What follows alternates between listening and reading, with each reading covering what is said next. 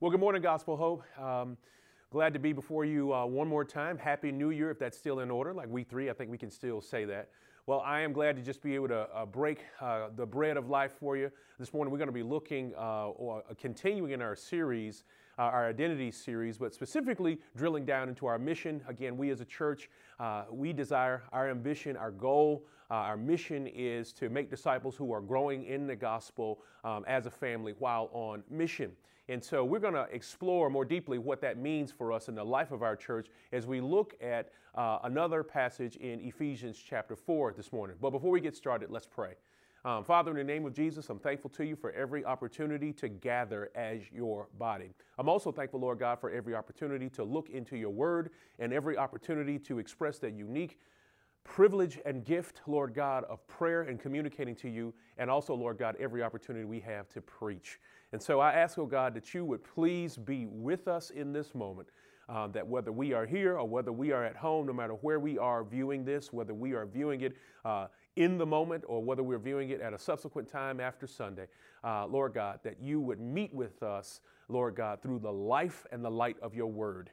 And our hearts, Lord God, would just uh, more greatly behold the, the wonderful face of Jesus be transformed accordingly. In Jesus' name we pray. Amen. Well, as you've already heard, we're going to be looking back at Ephesians chapter 4, beginning with verse 17. Uh, verses 17 through 24 offer us this very interesting portrait, and I want to read it just kind of for us one more time before we officially kind of launch into the message. It reads as follows um, Now, this I say and testify in the Lord that you must no longer walk as Gentiles do in the futility of their minds. They are darkened in their understanding, alienated from the life of God because of the ignorance that is in them due to the hardness of heart. Um, and they have become callous and have given themselves over to sensuality, uh, greedy to practice every kind of impurity. But that is not the way that you've learned Christ. Assuming that you have heard about him and were taught in him, as the truth is in Jesus, to put off your old self, which belongs to your former manner of life and is corrupt through deceitful desires, and to be renewed in the spirit of your minds, and to put on the new self created after the likeness of God in true righteousness and holiness. When I read this passage, I think about the old school infomercials. Now, there's a version of infomercials uh, available to every generation, but I remember my personal favorite kind of infomercial. And these were the kinds of commercials where a person would come on and maybe they would have like a pair of khaki pants or like a white blouse or a white shirt and they would lay it out and then they would spill wine on it, red wine in particular, or they would rub on it some spaghetti sauce, maybe mustard, ketchup, or even rub into it charcoal or chocolate. Sometimes they would rub all of those elements into the fabric of this particular garment. And all of us at home and those people in the television audience would ooh and ah because we knew that that garment had been just irreparably stained. It was destroyed. There was no way that it could return to its former and original state. But just like clockwork, we know that the person on the infomercial would pull out this spray bottle or whatever way that this particular substance was going to be dispensed, and they would pss, pss, pss, spray it onto the garment, and they would rub out that stain, and we would all be ooh and ah at to how well that particular detergent or that particular product worked in getting out those stains.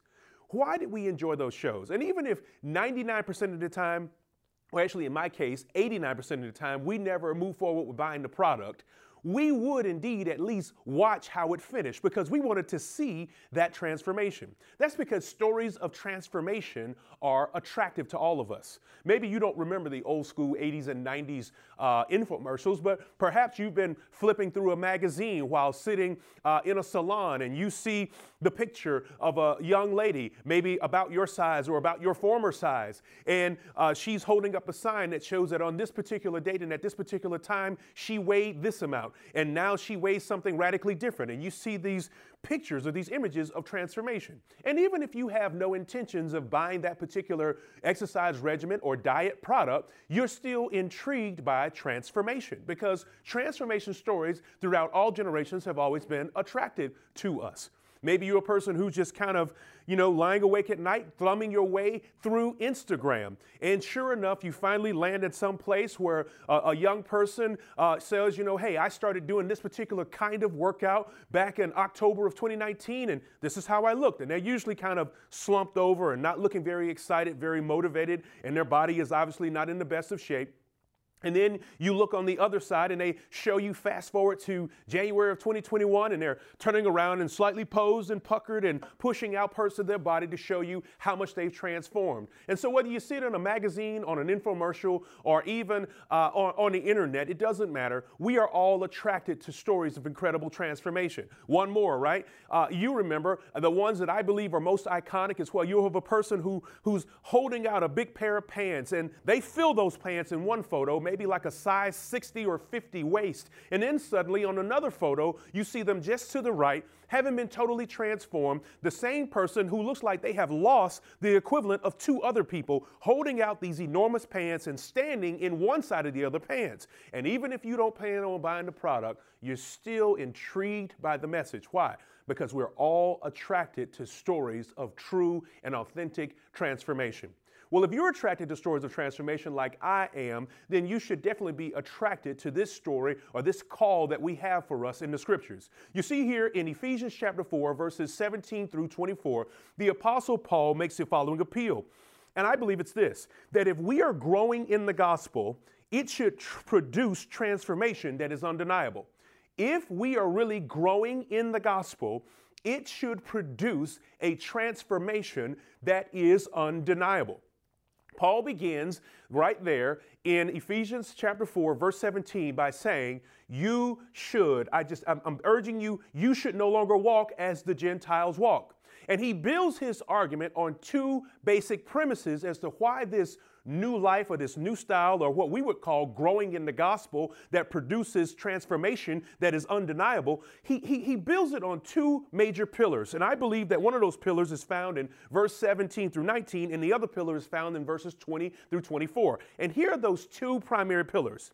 You see, if a person is growing in the gospel, the transformation in their life should be undeniable, and, the, and those undeniable evidence will be as follows. Because we no longer walk like them, that is the Gentiles, and we no longer look like us, that is our old self. You see, if you follow the theme and the ethos of this particular text, or the pathos of this particular text, what you will find is that while Paul begins like by saying, don't be like them, the Gentiles, they actually were the Gentiles. These are people who were actually transformed and converted from that lifestyle. And so, gospel growth should produce transformation that shows up in two incredible and undeniable ways. And what are those ways? Number one, we no longer walk like them, but at the same time, we no longer look like us because we have been made into a new creation in Christ. Now, one must ask the question why is it that growing in the gospel should produce transformation that is undeniable? Why should it produce that? Why is it that our lives should end up not looking like theirs, and then in the end, we won't even look like us? What produces this transformation? Well, I'll tell you what it is. There are several principles in this particular passage that outline how we, if we have properly learned Christ, looked at Him, and grown in the gospel, it will produce this undeniable transformation. And these four basic ideas outline where this transformation comes from as we're growing in the gospel, and they are as follows. If I'm growing in the gospel, number one, this will happen. We will have a different awareness. We will have a different kind of awareness. If we're growing in the gospel, number two, we will have a different kind of ambition. We will have a different kind of ambition.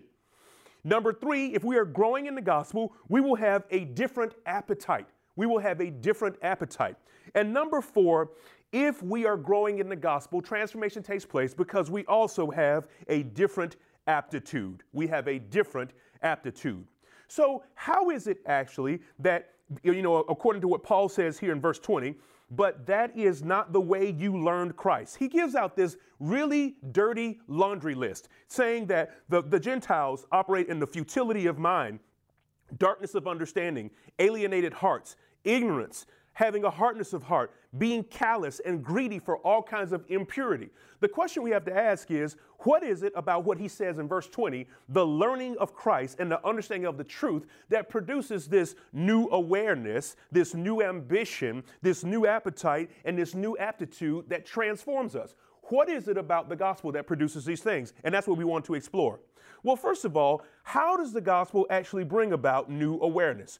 Well, quite simply, if you read and understand the gospel and you see it throughout the New Testament as it is presented to us, it makes us immediately aware of our personal fallenness, the world's brokenness, and our consequent indebtedness due to God's unhappiness. I'll say that again. When you read the gospel and just give it a plain reading, it informs you and makes you aware. It raises your awareness of your own personal fallenness, the world's brokenness, our subsequent indebtedness, because all of these things produce to God's unhappiness. And so the gospel, first and foremost, raises our awareness of that reality. And these things are real whether the world recognizes them or not. They just don't become really addressed as the core issue until we respond to the gospel and respond to God's solution for these great issues. When I think about how the gospel raises our awareness of our fallenness, our brokenness, our indebtedness, and God's subsequent unhappiness, I think about reading your credit card services or card services member or card member services agreement. I know most of us, if you have a credit card, you probably just read the bill page to see how much you have to pay that month, and maybe you glance to see what your big balance is if you're actively carrying debt. But I want to encourage every one of you, even if you don't have a balance on your credit card, to just take a time, take some time and read the full card member services agreement. It is a staggering document that offers these insights as to what the credit card is actually about that you may have never been aware of, regardless of how much debt you have. It's a staggering portrayal of how they can sell your information, of how you can't sue them under certain circumstances, which states allow certain levels of arbitration and not. What are they doing with your identity? How much interest they can charge you, how they can bankrupt you, what they can take from you. Uh, the, the, credit card services agreement is this multiple pages of information that many of us might consider to be boring and obtuse that gets in the way of the real use for our credit card, but it is uh, uh, it is something that we want to be vitally aware of because these are the rules of engagement for how credit card companies are handling us. But one of the most staggering portrayals, the most staggering presentations that I've ever seen in a credit card services member agreement is this little chart that they give you that shows you what your current interest rate is. And if you only pay the minimums on a particular balance, that it will take you more than your own lifetime to pay the credit card off. This is a powerful and wonderful awareness that all of us need, not only about our indebtedness if you have a credit card with an unpaid balance, but it also is a great typification of what the gospel does. You see, the indebtedness that we have to the credit card companies, the brokenness of these agreements, and the flaws and the fallenness of, of credit card debt, they always existed. But it's not until you read it in the agreement that the awareness leaps off the page. And this is the same thing that the gospel does. The brokenness and the fallenness and the indebtedness and the unhappiness of God concerning the sinfulness of mankind is ready. It is clear. It is obvious. It is right under our noses. But it is the gospel that boils it down for us and makes it available to us in plain language where we can clearly see it and understand it. It's important for those who are being transformed, who are growing in the gospel, to also continue to grow in our appreciation of the gospel so that our awareness of what's really fallen, what's really broken, and what really makes the heart of God uh, unhappy, we need to regularly acquaint ourselves with this. This is not a message that we read once and go away saying, oh, that used to be my situation. We need to always grow in our awareness of what's working and what's not working in our world via the lens of the gospel.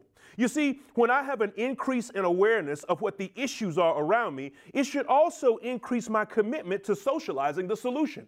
So, for those of us that have been transformed or that are being transformed, we have a missional responsibility to not just know the gospel and to be aware of it in the background of our lives, but to also be aware, have an increased awareness, but also socialize the solution.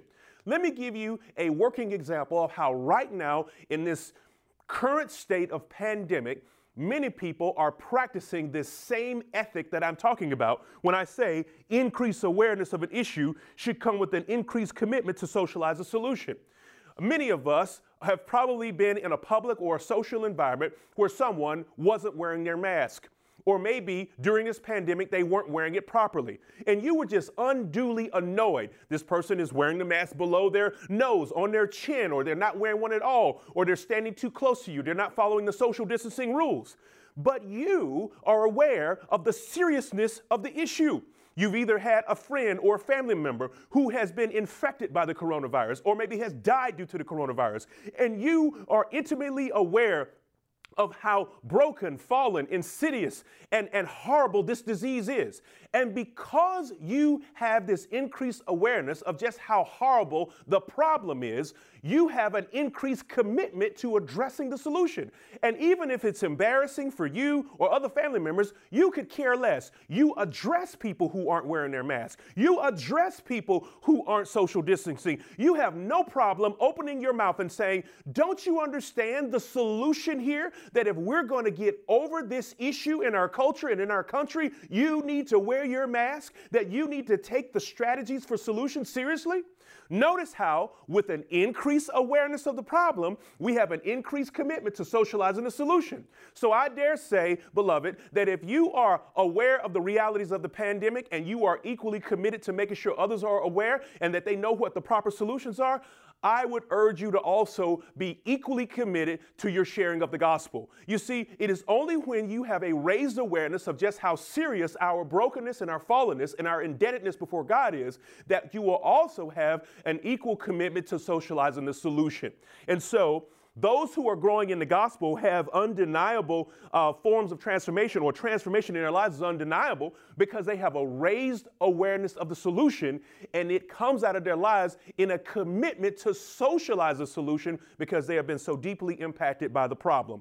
Well, then, but not only, not only, not only are those who are growing in the gospel going to have an increased sense of awareness or, or, or different kind of awareness that undergirds their great undeniable transformation. But they also have a different ambition. We also have a different ambition. The gospel has, uh, gives people a different life ambition. This is one of the, the great distinguishing factors between us and the world, and even us and our old selves, right? And so, what do we mean by this new ambition? Look at Ephesians chapter 2, verses 8 through 10. For by grace you have been saved through faith, and this is not your own doing. It is a gift of God, not as a result of works, so that no one may boast. For we are his workmanship, created in Christ Jesus for good works, which God prepared beforehand that we should walk in them. So we have a new ambition. We have a different ambition from the rest of the world. And that ambition can really be understood in, in, in this way. I, would like to tell you a story. You know, I'm always full of them. Um, 1987, maybe 88, I was 14, 15, 15 years old um, at the time. And uh, I got my very first job outside of like cutting grass and stuff like that. And uh, so I get this job at working at Pep Boys in Snellville, right there off of Main Street or Highway 78. And uh, I got the job because my brother in law worked there. Um, I was underage, I was unqualified, um, and I was uh, whatever. But I also understood something else. Because I was underage and unqualified, and I understood that I had gotten this job by way of my relationship with somebody else who was in the front office, one of the managers in that place, it did something to me concerning my ambition. I wasn't there because working because I felt like I was going to lose my job. I was working because I wanted to please the person who had put their neck out and put their name on the line to get me in that place. I knew that my presence there was a work of grace. I understood that despite my unqualifications and my underage presence in the job, that this job was a work of grace. And I wanted to please my brother in law, but I also wanted to do something else. I wanted to prove to others that His grace to me was no mistake. all of us can probably identify with maybe having worked on a space and maybe you found out that someone got their job because of a connection with someone higher up in the front office. And oftentimes when we make that discovery, we smirk and we say to ourselves, oh, no wonder. And it, and it really doesn't solicit a high level of compliment. But in my scenario, in this scenario, I wanted to work in a way. I had an ambition that was much bigger than trying to keep my job or just get my check because everybody was doing that. I wanted to work in a way that let people know that the grace was not wasted on me, that this grace given to me in this job was no mistake. Well, this is emblematic of the same kind of ambition that we should have no matter what spaces we occupy in this life, because the Bible says that we have been saved for good works, that we are uh, working from a position of grace, not that anything that we have we could have earned on our own. No matter what job you're in or what space you occupy, I want to ask us who are growing in the gospel to work with do a new and a different ambition as one of the undeniable markers of our transformation. And here's the ambition I want us to work under. We are working not for a check, but we are working to change the spaces where we work to reflect the Lordship of Jesus Christ. Something about our lives and the places where we work should be indicative of incredible difference. It's not going to be a Christian hoodie or a Christian t shirt, Christian necklace, but it should be our actual work ethic and the way that we show up and the kind of impact that we have on the places where we are. It should be intentionally different. And when people make the discovery, when people make the discovery that we are followers of Christ, this is what I hope is happening that our lives would tell a beautiful story about how grace works and not a bother, bothersome story about how grace works. I don't know if you caught that. When people on my job or in any other space, my place where I volunteer, any space where I occupy by the grace of God, and people discover that I'm a Christian, a follower of Christ, it would be my hope that the way I have been living tells a beautiful story about how God's grace works and not a bothersome story.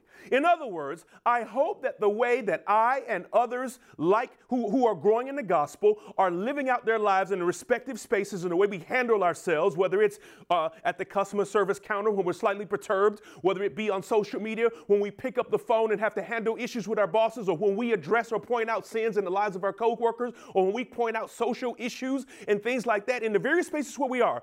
I hope when people discover that we are Christians, that the way we handle ourselves tells a beautiful story about how God's grace works on those of us who are unworthy and not a bothersome story. I hope that it doesn't leave people scratching their heads saying, How in the world could this person be a follower of Christ? I'm confused about this whole thing that you're saved by grace and not by works. It should tell a beautiful story. Let our lives tell a beautiful, transformed story of how grace works when people discover how um, that, that, we, that we are believers. Whether you got the job on a hookup or not, every place where we go, we are there operating as Christ's workmanship. And let us live with that new ambition. So I said that when we're growing in the gospel, it gives us a different awareness, right? It also should give us a different ambition. But there's something else that I believe it should do if you look at verses 22 and 23. Verses 23 and 23, Paul says, Now listen, this is not the way you learned Christ. Don't live like uh, the folks with futility of mind, the Gentiles. The way you have learned Christ should translate in this in verse 22 put to put off the old self which belongs to your former life and it is corrupt through deceitful desires and be renewed in the spirit of your minds so, the third tenet that should be apparent and undeniable in the lives of those who are growing in the gospel and as a result being transformed is this that we have not only new awareness and a new ambition, but we also have new appetites. How exactly do we go about gaining or, or, or garnering these brand new appetites? I'd love to kind of take you to another text that I believe speaks to this whole idea of renewing our minds. It's Romans chapter 12, verses 1 and 2. It says, I appeal to you. If you're an old King James person, is I beseech you, therefore, brethren. But this one says, I appeal to you, therefore, brothers, by the mercies of God, to present your bodies as a living sacrifice, holy and acceptable to God, which is your reasonable worship. Do not be conformed to this world but be transformed by the renewal of your mind, and that by testing you may discern what is the will of God and what is the good and accept and what is good and acceptable and is perfect. So we are called to this idea of having brand new desires or new appetites. And the Bible says that the way that that happened isn't magical. It is meaningful, but it ain't magical. It says it has to be intentional, a work of renewing my mind. This is how believers who are being transformed have an undeniable transformation or a, a, a renewed sense of appetites and desires in this world. I would liken one half of our transformation or this renewal of our mind to the idea of taking out the trash. We need to renew our minds regularly. Think about your process for taking out the trash. The trash goes out regularly. You take the bag out of the can, tie it up, put it out, and maybe in some of your homes, trash takeout happens daily. But it at least happens weekly that you roll the can down to the street. But not only do you take the bag out and put it in the larger can and roll it down the street, but you also replace that bag with a clean bag. But then there comes a time when even replacing the clean bag isn't enough for renewal, is it? Because the, the trash can still shows evidence and smells and bacteria of trash that hasn't been in there in a long time. So not only do you take out the trash regularly, but at another interval you put in a new bag, and at another interval you also will rinse out the can itself. And even if that doesn't produce the level of cleanliness or tidiness or renewal that you want in your home, we do what? We'll go ahead and replace the can. That's one aspect of what the renewal of the mind looks like. Through prayer, through fasting, through God's word, we need to regularly take out the trash of these minds. Because on a daily basis, just like in our homes, our minds collect trash. They collect garbage that is counterintuitive to growth in the gospel, and it needs to be taken out regularly. And hopefully, you're praying and fasting. You're praying daily, and you're reading your word daily, and intermittently, you're also fasting because these are the mechanisms that the word of God has given us for mental renewal. But let me ask you this what if, what if a um, interior decorator came to your home, walked in and surveyed the place and was like, you know what? I'm going to give you guys a total transformation. I'm going to totally transform this home. And when they and, and they, they, they, put on the table a proposal and then they went to do their home decor little upgrade or transformation, and all they did was take out the trash. Wouldn't you be offended? Wouldn't you be perplexed? Wouldn't you be boofed? Wouldn't you be annoyed if someone said they're going to give you total transformation and all they did was take out the trash? I would be too, and you should be. Because renewal of the mind isn't just an activity of taking out the trash on a daily basis through prayer and fasting and the word on a regular basis, but there's something else that needs to happen if there's going to be a total transformation, because that's what God's calling us to not just trash management, but total remodeling. And the total remodeling effort also begins with these words that we find right here in our Bibles in another place where, where we are told that we should not only this, but we should also focus our hearts and minds on other things things. In, in, Philippians chapter 4, verses um, 8 and 9, it says, Finally, brother, whatever is true, whatever is honorable, whatever is just, whatever is pure, whatever is lovely, whatever is commendable, if there is anything that is excellent, if there's anything worthy of praise, think about these things and what you have learned, received, and heard and seen of me. Practice these things, and the God of peace will be with you. So we're called, when it comes to renewal, to not only just remove the trash on a regular basis, but also to replace it, to remodel our lives by thinking on things that honor God. And so, those who are growing in the gospel are not only taking out the trash, but they're also remodeling the space through the things that we feast and focus our hearts and minds on. Are you a believer who, in this season of unprecedented frustration with the attitudes and, and workings in your world and, and coworkers and people around you, are you the kind of person that has difficulty thinking uh, or, or, hold, uh, or holding your tongue, or at least when you use your tongue, using it in a way that has a redemptive impact on others, you are a prime candidate for mental renewal. Are you the kind of person that is struggling so hard to speak to the issues of the day that you have just felt yourself being um, uh, just just in a total you just put in you, you're in a, you're in a place of total silence because you can't find redemptive words because those things around you frustrate you so much you are a prime candidate for mental renewal not just a daily or regular intermittent taking out the trash through prayer fasting and the word but also to replace that space remodel that space with those things that are beautiful and excellent and that are commendable we need to be supernaturally transformed on the inside. There is a character work that needs to take place, and the Holy Spirit says, I can do, the Holy Spirit can do anything, but yet He calls us to participate in our own transformation, participate in our own rescue by focusing on those things that are lovely, that are pure, that are just, and that is commendable and that are that things that are excellent and things that are worthy of praise. I want to caution you. I want to caution you during this day and time it is so easy to feed ourselves a steady diet of brokenness and fallenness, treachery, injustice. It is so easy to fill our hearts and minds with all of the data points of what's damnable and wrong with this world that when we speak, that's all we speak about and all we speak to. And we can't speak in a redemptive way because there are no redemptive surpluses in our heart. We need to fill our hearts and minds with those things that are excellent and true so that we have the appropriate ammunition or the armament to speak to things in a way that produces transformation. And so I want to ask you if you're growing in the gospel, if you're growing in the gospel in a way that produces transformation that's undeniable, you ought to be witnessing a new awareness. You ought to be witnessing a, a new sense of ambition. You ought to be experiencing a brand new appetite. But you also ought to be experiencing what the Apostle Paul points out in verses 23 and 24. Look at these in Ephesians chapter 4.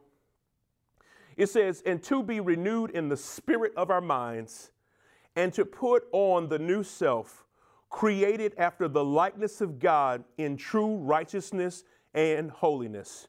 We're not only, if we're growing in the gospel, going to experience a new awareness. That new awareness, remember this big idea now, that new awareness is going to raise our awareness of the real uh, uh, problems in our day so that we can, with that increased awareness, be equally committed to communicating the real solutions it's also going to uh, result in an increase, or, excuse me, a difference in our ambition. So that the way that we work and move and navigate in this life won't be like everybody else around us. And when people take notice that we are different and we're working under a different kind of ethic, a different kind of energy, our lives will tell a beautiful story about God's grace and not a bothersome story.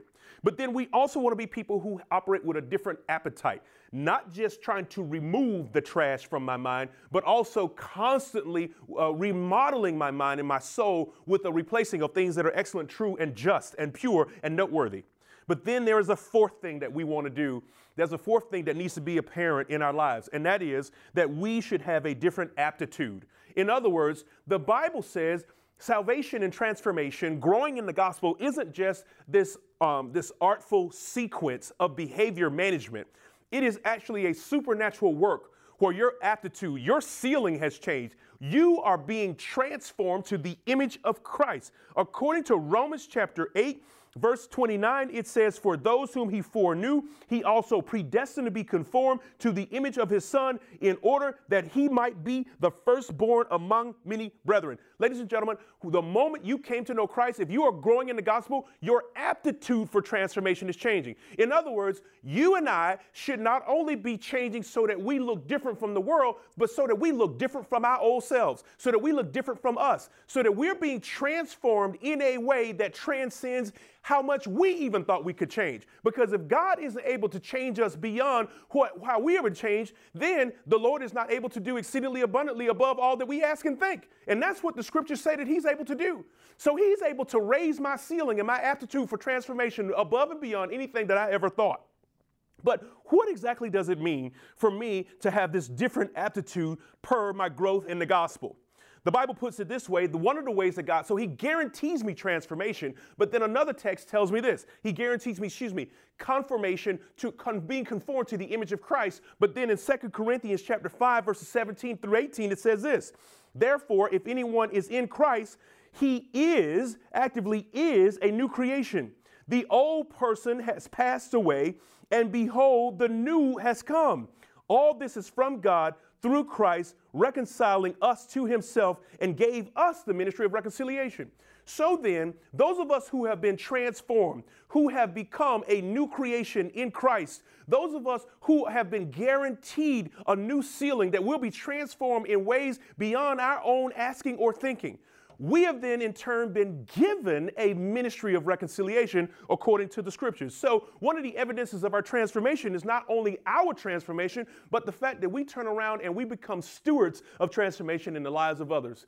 This particular passage makes me think about uh, my time when I used to travel uh, at, the, at the former job, travel a great deal. I was a frequent flyer. I had the, you know, TSA pre-check all of the bells and whistles for people who flew uh, thousands or hundreds of thousands of miles um, a year and all the time. And I remember how annoyed I would be whenever the uh, my, my, whenever my carry-on luggage would go through and they would pull it off to the side and say that they saw something. I was annoyed because I knew all the rules for flying. I had the special belts and shoes that I knew would never go off. As a matter of fact, I didn't have to take my belts and shoes off. I made sure that in my bag I had packed with all the appropriate protocol, and I had no reason for them to ever pull my belt off, uh, uh off to the side. But so they would every once in a while. And the uh, TSA agent would bring me over to the side, one on one, put on her gloves. She'd pull the bag off and begin to unzip it. Before she placed her hands in, she would look at me and say, Mr. Dewberry, or whatever she would call me at the time, is there anything here I need to be concerned about that might puncture me or cut me or anything like that? And I would say, no, go ahead and do your thing. And I'm standing there just kind of annoyed in my suit because, you know, I know that there's no reason for my bag to be pulled off the belt. And sure enough, she would go through these layers of clothes and other accoutrements that I may have had in my bag, and she would look up on the screen.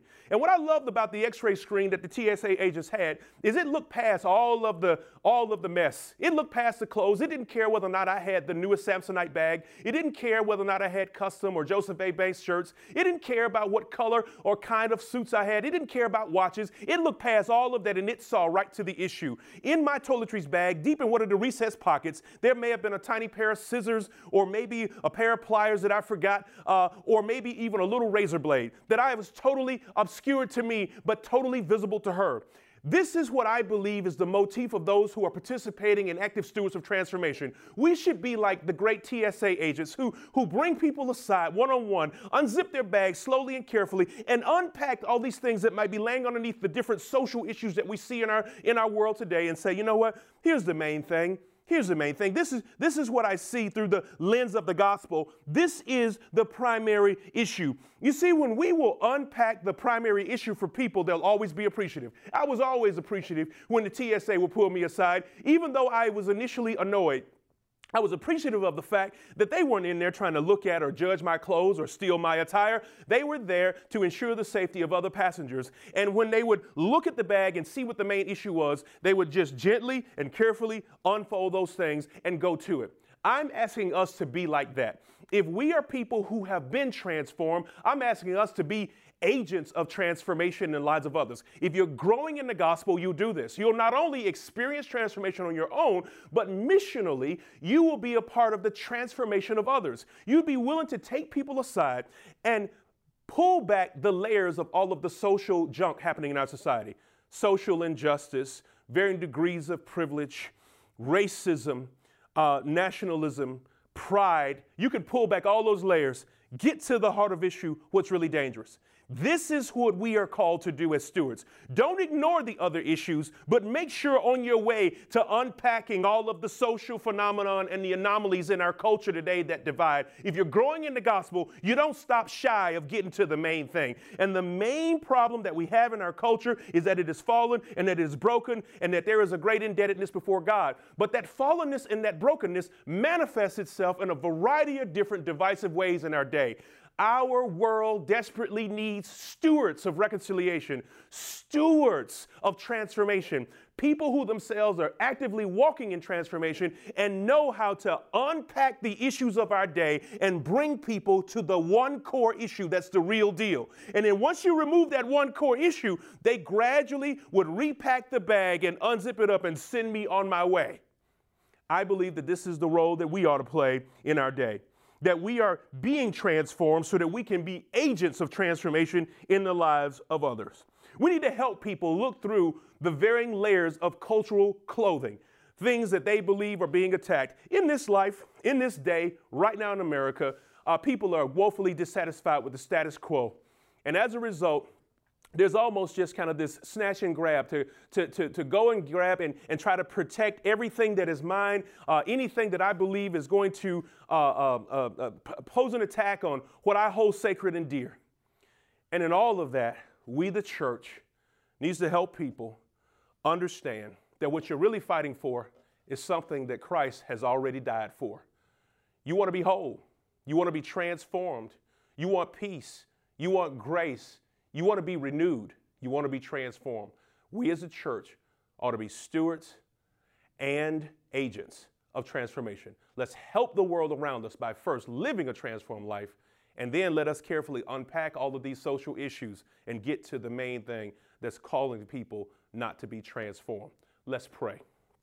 Father, in the name of Jesus, we thank you and praise you for every day that you would uh, give us to draw this fresh air that you provide and enjoy uh, these surroundings, Heavenly Father, this beautiful uh, earth that you have uh, uh, given us. We thank you for the beauties of your word. And we beg and ask, oh Holy God and Father, that you would, that you would help us to grow in the gospel so that the transformation in our lives is undeniable and that we would in turn be stewards and agents of transformation in the lives of others around us. We thank you for the work that you saved us for. We thank you for fresh ambition, new, new appetites, and new awareness. May we be equally as committed, Lord God, to sharing your word as we are, Lord God, to showing people where they've missed it. In Jesus' name we pray. Amen.